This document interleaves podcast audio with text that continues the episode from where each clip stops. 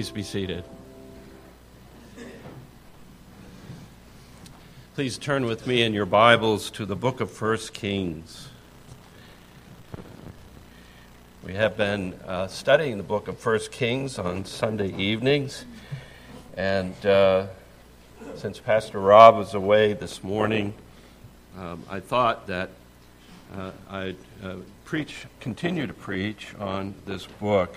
Uh, and uh, we come to uh, a section of the account of this book of Solomon's building of the temple, his preparation of the temple, and the ceremony that is long been awaited for.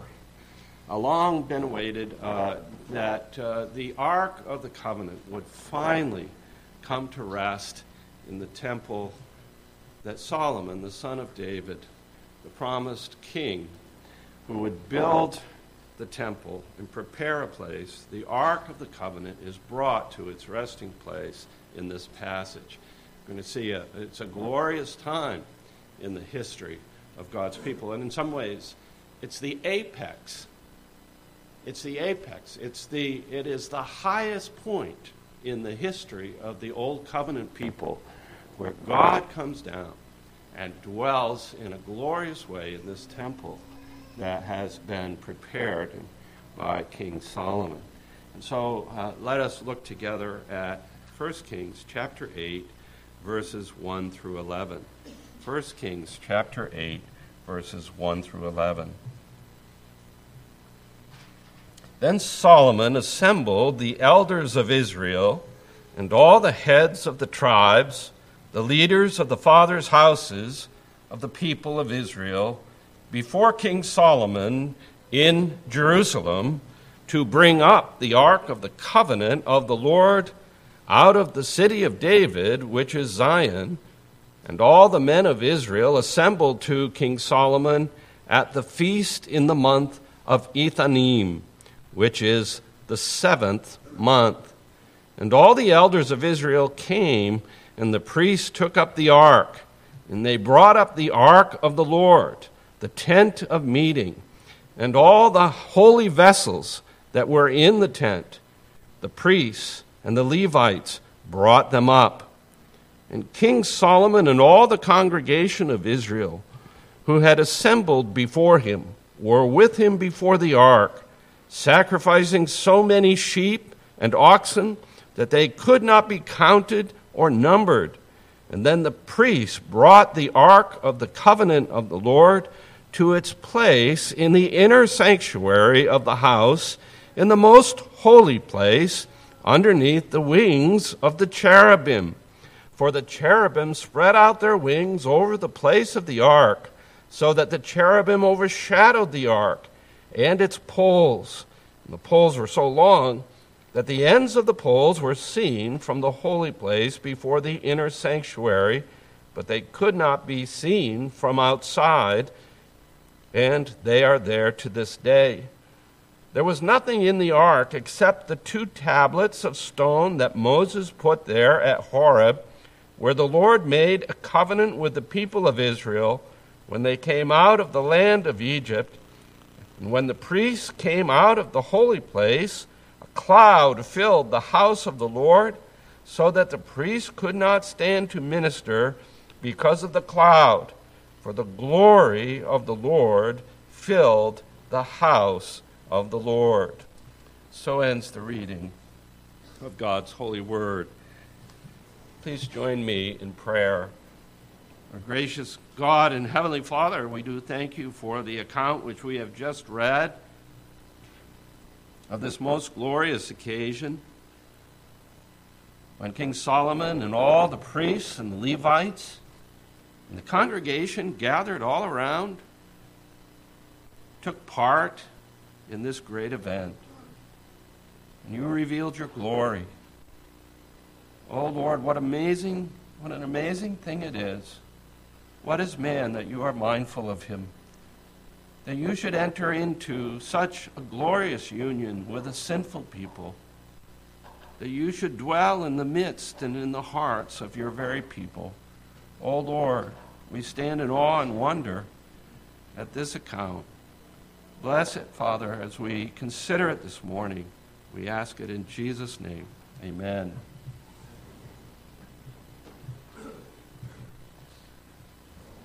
Most of you have had the experience at some point or another of having purchased a house, and you know all that goes into that, all of the various steps.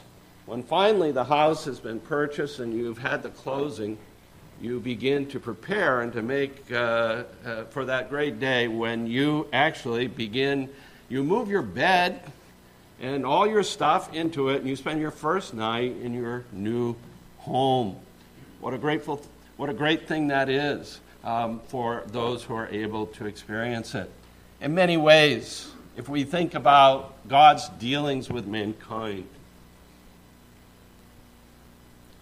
it is the, it is the uh, unbelievable truth.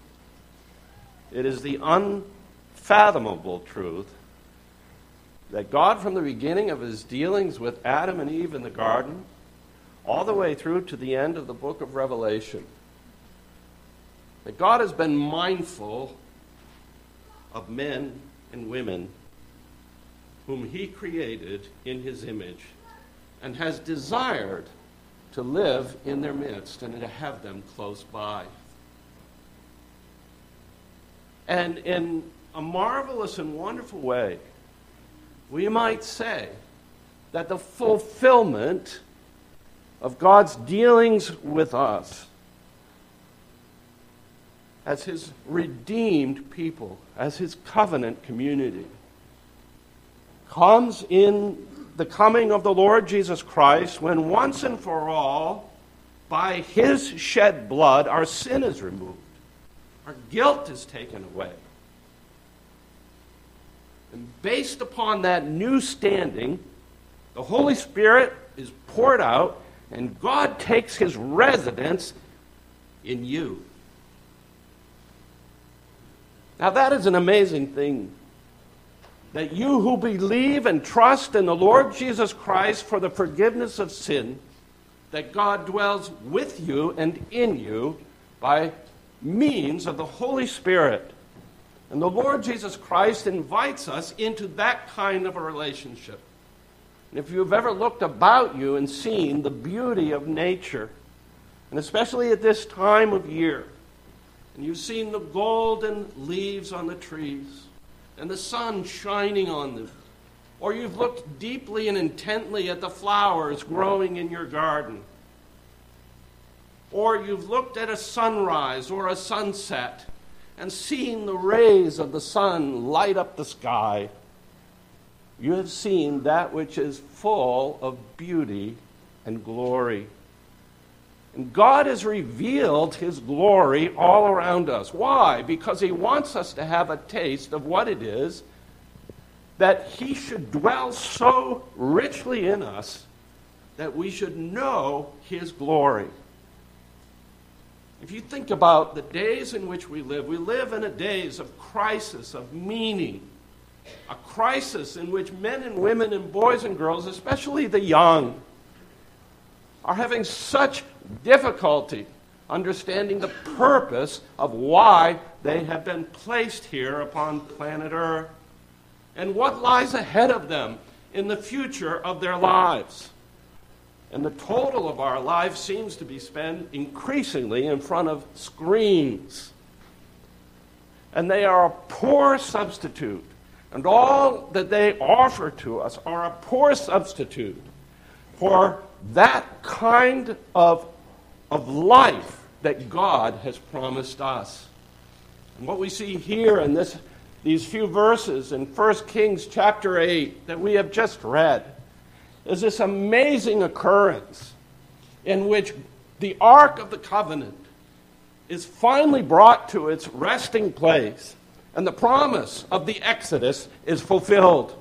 Because in the exodus from Egypt, God delivered his people from the bondage of slavery in Egypt. And all through their wilderness wanderings, the ark went with them. And then finally, after generations and hundreds and hundreds and hundreds of years, think of it, people holding on to the promise, holding on for the next fulfillment of God's promise to his people, finally, here in this passage, the Ark of the Covenant that was built at Horeb, at the foot of Mount Sinai, and the tabernacle that was built at that time, that they, that ark representing God's presence with his people is finally brought by the priests and the Levites to rest below the wings of the cherubim in that most glorious temple that Solomon built. But all of that is merely a type and a foreshadowing of what God has for you who are in Christ Jesus. Because you who are in Christ have the hope oh, that what Paul speaks about so often the hope of the glory of God.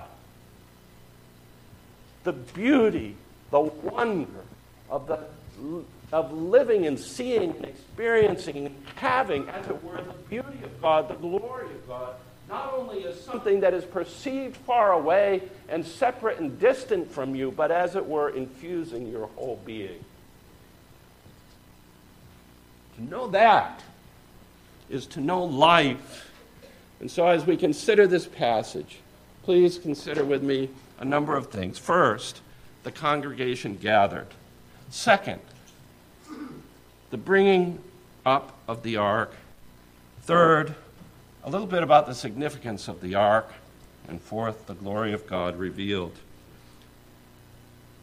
The congregation gathered, the bringing up of the ark, a little bit about the significance of the ark, and for, finally, the glory of God revealed. The timing of this is in the seventh month. And the seventh month is the time when the Feast of Tabernacles takes place. And the children of Israel uh, annually in the seventh month celebrated their wilderness wanderings, reminding themselves that though now they are living in permanent homes, at one time they wandered in the wilderness under the leadership and the guidance of Moses and Joshua till they came into the promised land and they settled in their permanent homes. And here it is that God has been, the whole time, the Ark of the Covenant has been uh, moved about from place to place. In uh, chapter 6, verse 38 of 1 Kings, we learn that, that the temple was finished in the eighth month. Now, let's see. So they celebrated this in the seventh month, so that means that either they celebrated this before the temple was finished or 11 months later. And I think most people think that this was 11 months later. Think about the preparation that must have gone into preparing for this great event. So, 11 months. And the likelihood is that uh, Israel had the knowledge of this. Think of what a great event uh, the building of the temple was and how many of them must have been involved in it. You know, uh, this was not something done in a corner. And many of them were laborers, probably, that brought about the completion of this. so the call went out for them. The elders were told. Solomon called the elders and the heads of the tribes of Israel and the whole congregation to come 11 months later to celebrate the bringing of the ark to its final resting place. I'd like for us to consider the greatness of the fact that all of Israel was called to this great assembly. Every week, all of Israel is called to a great assembly. And since all of Israel can't meet in one place, because we're spread all over the world, we have to separate into separate congregations. And so there's a congregation here, there, this corner, that corner. But the congregation of Israel is called to celebrate the redemptive work of God every week. Now, that is an amazing thing in itself. And it's much more than just merely a, a, a, polite invitation, it's much more of a summons. Those of you who have been summoned to be witnesses at court or to appear as a juror know that uh, there's some authority behind that summons, and you, bet, you best pay attention to it. When I got mine, it went pinned on the wall where I would walk by it every day, and be, so I wouldn't just get lost in my papers. Because I didn't want to Didn't want to miss that. We should have the same attitude to, to the call of God to assemble as a congregation. And don't think that because your congregation is particularly small, that that makes any difference at all. Because the congregation is worldwide, it's only a matter of convenience that it's divided into separate groups, meeting in different places. It is the congregation of the Lord. What an amazing thing that is. Every Sunday, we're called to appear before God for a great and glorious celebration of the resurrection of Jesus Christ. There is a Lord's Day, and God summons us on that day to celebrate the redemptive work of Jesus Christ. You don't want to be absent. You don't want to miss what goes on when God meets with his people. Worship is first and foremost not a meeting of God's people with one another, but it is a meeting of God and his people, his people with God. And it is a covenantal gathering. So we see that Solomon calls them, and he calls them, and they, uh, uh, they bring the ark to its destination. And so, secondly, consider the bringing of the ark to its holy place. It was brought with the tent of meeting, not only the ark, but all the other uh, things that went uh, with the tabernacle. All of the furniture, all of the uh, utensils were brought along with the ark. And it's almost as though um, uh, there is a trading of the old for the new.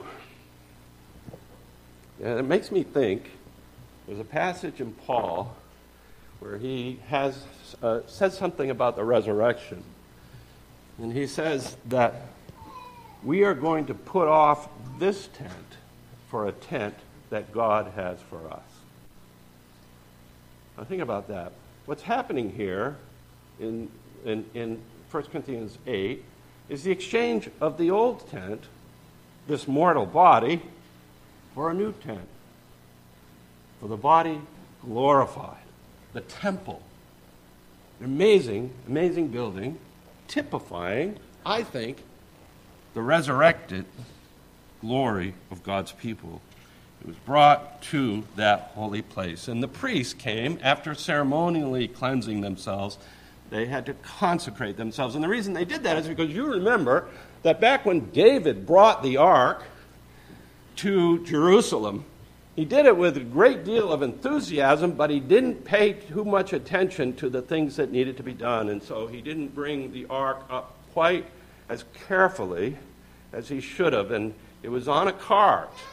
It was being carried on a cart, and the oxen stumbled, and Uzzah reached out to steady the ark. And you remember what happened. The Lord struck him. So, the way they bring the ark up to its resting place is with a great deal of awareness of the holiness of God. And the way we ought always to think about God and always to think about His presence is in this way that He is holy and righteous, and He is to be treated, therefore, according carefully. He's to be worshiped according as He has directed. And so the priests consecrate themselves, and they carry the ark, the priests and the Levites, and they bring it up and uh, it's up. Zion is the city of David. It's lower, just nearby, a little south of the Temple Heights. And you remember that, uh, so as, as they are carrying the ark, they are carrying the ark up and they are ascending. Worship is very much an ascent. When you think about coming to a place like this where we worship God, we're gathered, I, I don't mean that you ascend physically. I don't know how, what level of sea level your house is in relation to this. That's not what I'm talking about. But when we worship, we ascend. Because God and the glory of God is in the heavens. And so the thing that we're doing is raising our hearts into the very presence of God when we gather to worship Him. And sacrifices were made. So many sacrifices were made that it's said in the text that they couldn't be counted or numbered.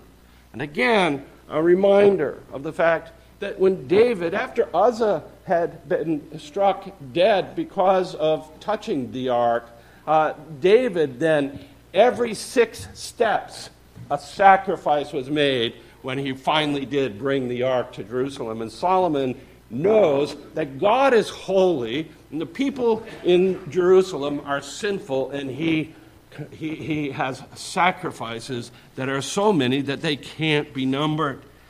And so the application of that to us is that we ought also to remember that God is holy and we are a sinful people. And the gracious dwelling of God with his people can only take place when atonement for sin has satisfied the divine justice for those people, for those redeemed people. And so this pointed ahead to the coming of the Lord Jesus Christ, who, in being eternal God and being fully man, takes our sin upon himself and dies in our place on the cross, and his blood, therefore, has infinite value.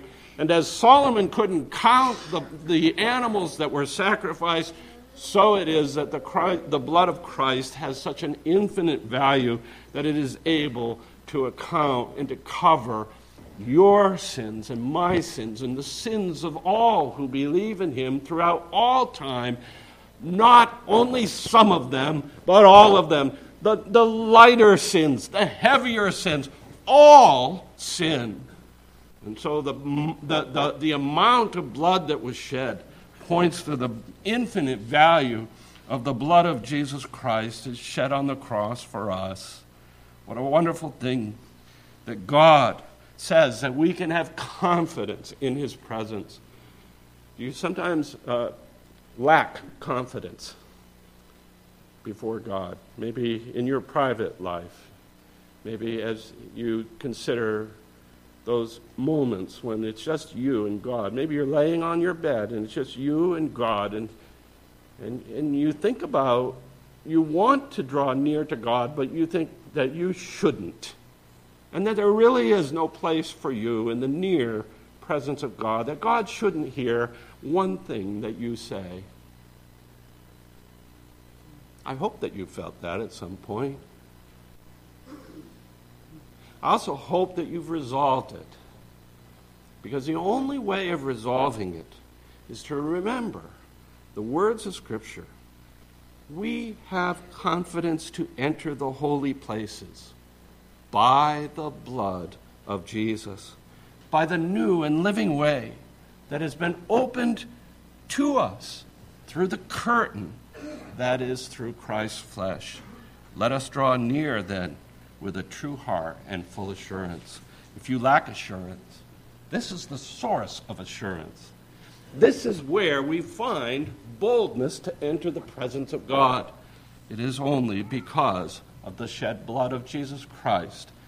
So I invite you, in those moments of doubt, in those moments when you feel that you have no right to be one who calls on God, that you would remember that the blood of Christ is the blood of the God man, the infinite God man, and He paid for every one of your sins, and your guilt is removed because he has satisfied divine justice for you. Now that takes faith. To believe that, to know that, it takes faith. And if you don't have it, ask God to give it to you. Ask Him to give you faith to trust and to know. Yes, it is true. Not because of anything in me, but Christ has paid for my sins. He is the one who has atoned for me. Yes, I will come to you and pour out my heart, my desires to you. I hope that you will do that. I hope you felt at times lack of assurance, and I also hope that you come to be assured, not because of anything in you, but because of Christ. So the ark is brought, thirdly, to the, uh, we see that the ark is brought to its resting place under the wings of the cherubim.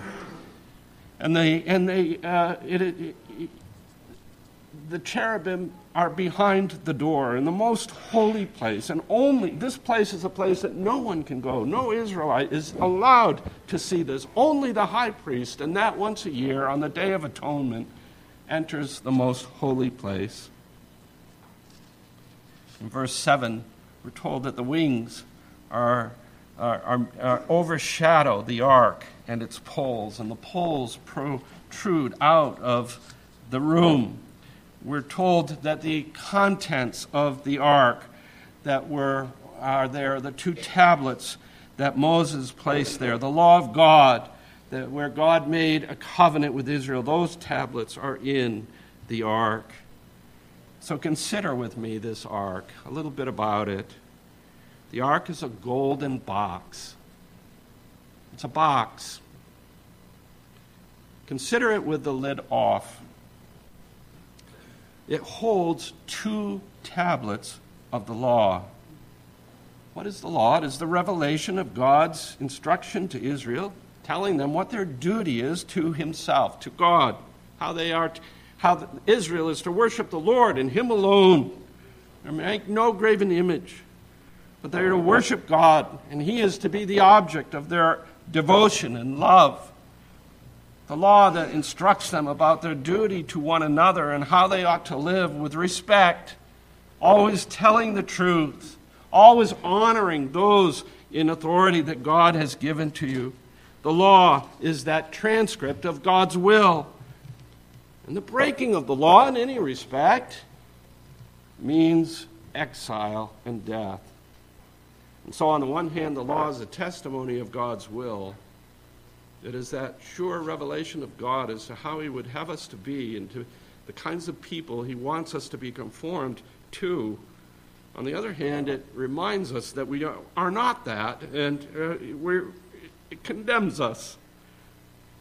And yet, God here dwells with the people who have fallen short, who don't fulfill these commandments. So then consider with me this box with the lid on. What is the lid that goes on top of this box? It is gold, and it is made with one piece with cherubim on either side facing each other, looking down on the top. It is called the mercy seat. Why is it called the mercy seat? The cherubim gaze down on it as though in awe and wonder. The mercy seat is where the high priest would sprinkle the blood on the Day of Atonement. And in this place, where the cherubim are gazing down on the cover that covers the law of God, this is the revelation of the mystery of how it is that a holy God can dwell with a sinful people. It is the mystery that is fully revealed only in the coming of the God man, the Lord Jesus Christ. Because it is said of Jesus Christ that he is the one who is the propitiation. He is the one, after acknowledging that we all fall short of the glory of God, Paul goes on to say that we're justified by his grace as a gift through redemption that is in Christ Jesus, whom God put forward as a propitiation by his blood to be received by faith. God himself, the offended one, God himself, the one who has a right to be wrathful and to destroy the sinful people. God himself, whose justice cries for the punishment of these people, for their exile and for their death. God Himself became man. In Him, that is in Christ Jesus, the fullness of deity was pleased to dwell. God and the God by the, the God man's blood. The God man's blood was shed on the cross and it is that blood, not the blood of the animal that the priest brought and sprinkled. It is the blood of the God man that takes away sin. And that's why the cherubim looked down on this lid, because here in this place, at the very top of this box, God Himself, the offended one, satisfies His own justice. One theologian, William Shedd, put it this way by it, the atonement, God's holy justice and moral anger against sin are conciliated to guilty man. That man's remorseful conscience may, as a consequence of this pacification of the divine essence, experience the peace that passes all understanding. How is it? How is it that we can have peace? Only when the holy nature of God is fully satisfied by the shedding of the blood of the God man. And it is Jesus Christ who is the propitiation, who is presented by God as a propitiation. It is God Himself who takes the sins of His people upon Himself. That is the amazing thing. And there is a mystery, there is a wonder that for all eternity we will stand in awe of. What is man that you are mindful of us? Why do you want to live in fellowship with us? How do we know? How can we be at peace in the presence of God knowing that we're sinners? It is only through faith in Jesus Christ. It is only through understanding His work for us. And it is no amount of goodness that you can summon up no amount of church attendance, no amount of holy prayers, no amount of good deeds, no amount of going around doing things for other people, no amount of righteousness on your part can satisfy the holy requirements of God's law. All have sinned and fall short. But it is the blood of the one who is God Himself and man at the same time. It is His blood that we must trust in. Place your faith and your trust in Jesus Christ and Him alone, and God will wash you. He will clean you. He will make you whole again, and God will give you peace in your conscience. And you will have a new basis upon which to live. And the glory of God, we see finally, is revealed. The Levites had brought the, the ark to its resting place. And there's a, there's a part of this that is revealed more fully in Chronicles, Second Chronicles chapter 5. We read that when the ark was brought to its resting place, that there were, was music and, and there was singers involved. Remember that David had trained some of the priests and Levites to be singers and to be a choir. And so, uh, uh, 1 Kings chapter 8 doesn't mention this, but Chron- 2 Chronicles chapter 5 does.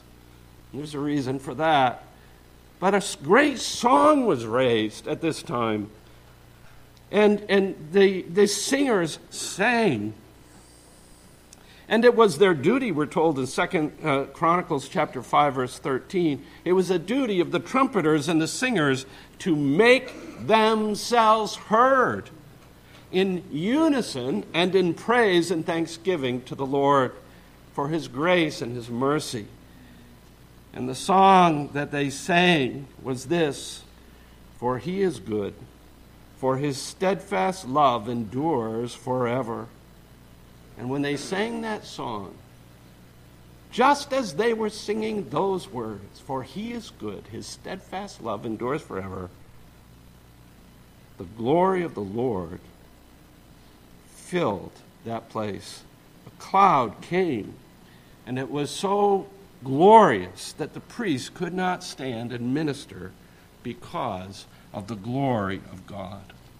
Now, there are many applications of that. One has to do with us singing. What a great joy and a privilege it is for us to join with others in singing and making ourselves heard to the praise of God. Why do we sing? Well, because God, in His infinite love, has come to us in Christ Jesus and has redeemed us and paid for all of our sins. And so it is that it is the praise of God's people in response to that that is said by the psalmist in Psalm 22 3 You are holy, enthroned on the praises of Israel. And so it is that God dwells with his people. Where is God's home? Where is God's dwelling?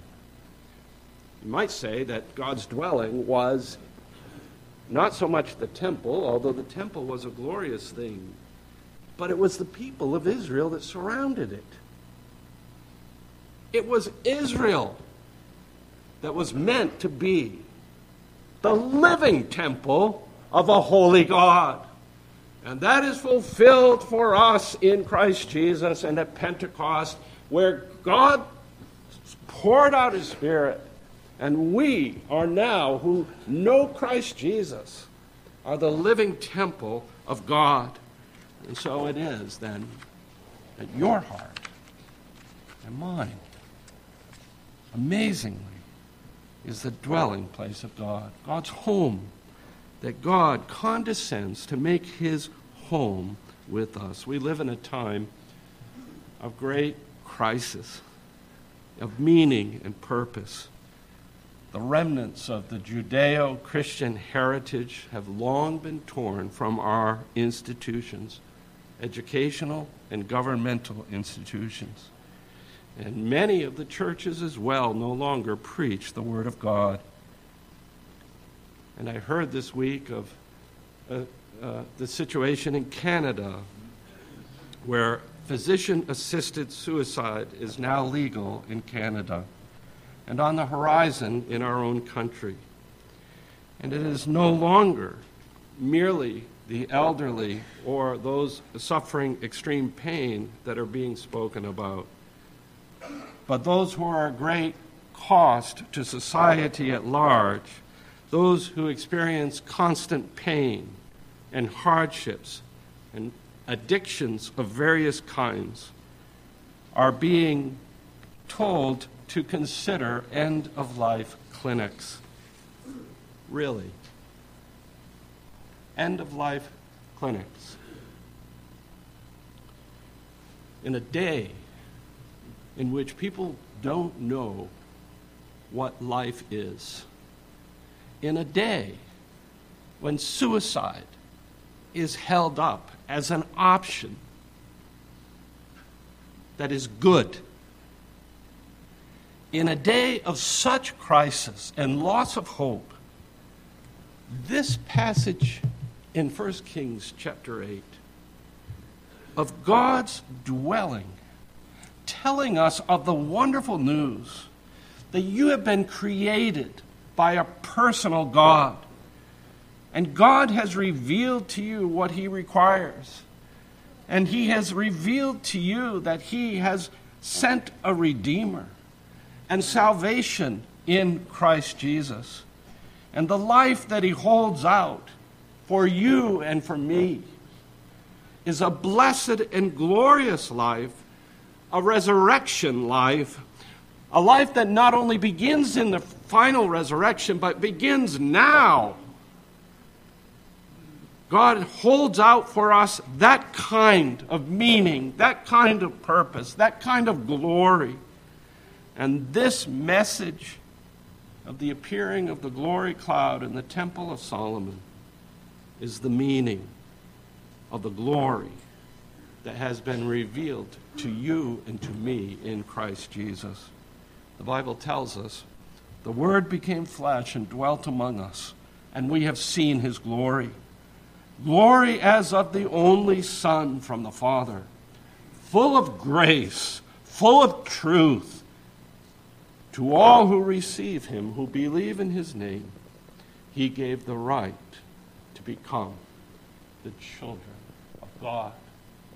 My dear friends, in a day like the days in which we live, where there is no understanding of what life is, or the value of it, or the meaning of it, or the purpose of it.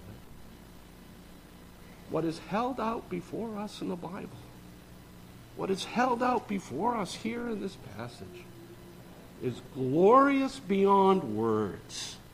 It is the glory of God dwelling with his people. And as we are learning from the book of Revelation, it is a glorious thing indeed. May God set our hearts on that glory. And if you are not yet in Christ, I pray that you will consider and set your hearts on Jesus Christ. If you are in Christ, I hope that you will be encouraged by this wonderful, glorious thing that God has done for you in Christ. Let us pray. Our gracious God and Heavenly Father, we do pray that we would know you. We pray that it would not be merely a matter of ritual or going through motions, but that we might truly know you, that we might have fellowship with the living God, that we might know something of your glory that has been revealed to us in Jesus Christ. May it be so. We ask it in Jesus' name. Amen.